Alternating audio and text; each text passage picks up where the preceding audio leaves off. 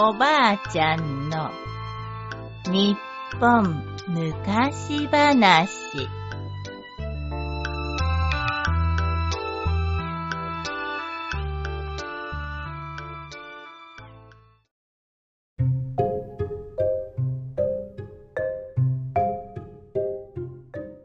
貧乏になりたいお金持ち。むかしむかし、あるところに、とてもお金持ちの家がありました。もうお金なんかいらない。と、いつも言っているのに、どうしたことか、お金はどんどん貯まるばかりです。そこで貧しい人たちにお金を貸してあげることにしました。その途端、お金持ちの家に大勢の人が押しかけてご飯を食べる暇もありません。しばらく経つと、今度は借りたお金を返しに来る人も増えてきて、もう大変な忙しさです。弱ったなぁ。このままじゃゆっくり眠ることもできん。どうしたものか。お金持ちはいろいろと考えて、そうか。お金が貯まりすぎるからこんなことになってしまったんだ。のんびり暮らすには貧乏になればいいんだ。と気がつきました。早速お金持ちは家の表に大きな張り紙をして次のように書きました。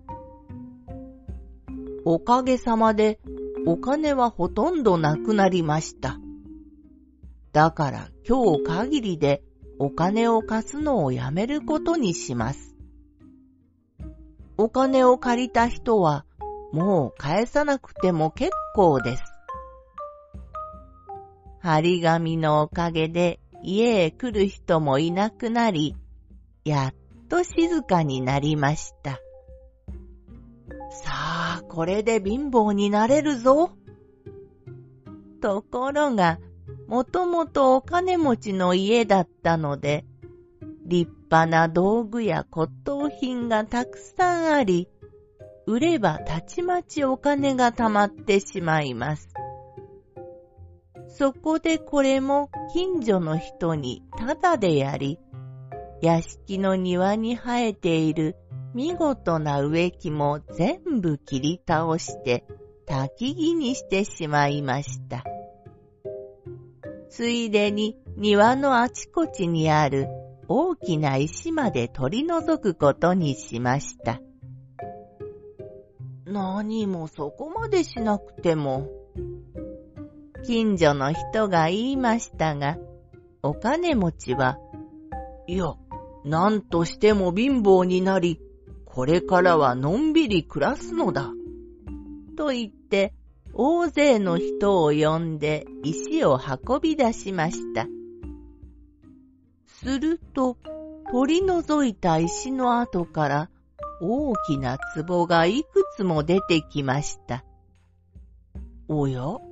なんだろう。驚いて蓋を取ると、どの壺にも金ピカの小判が詰まっています。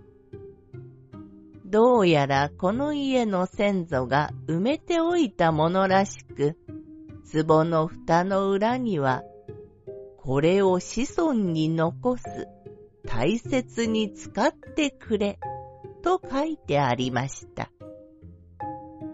これにはさすがのお金持ちも参りました。なんてことだ。ご先祖様が大切に使ってくれと書いてあるので、人にやるわけにもいかないし。まったく貧乏したいと思っているのにこんな大金が出てくるなんて。わしはよっぽど運の悪い人間だ。と何度もため息をついたということです。おしまい。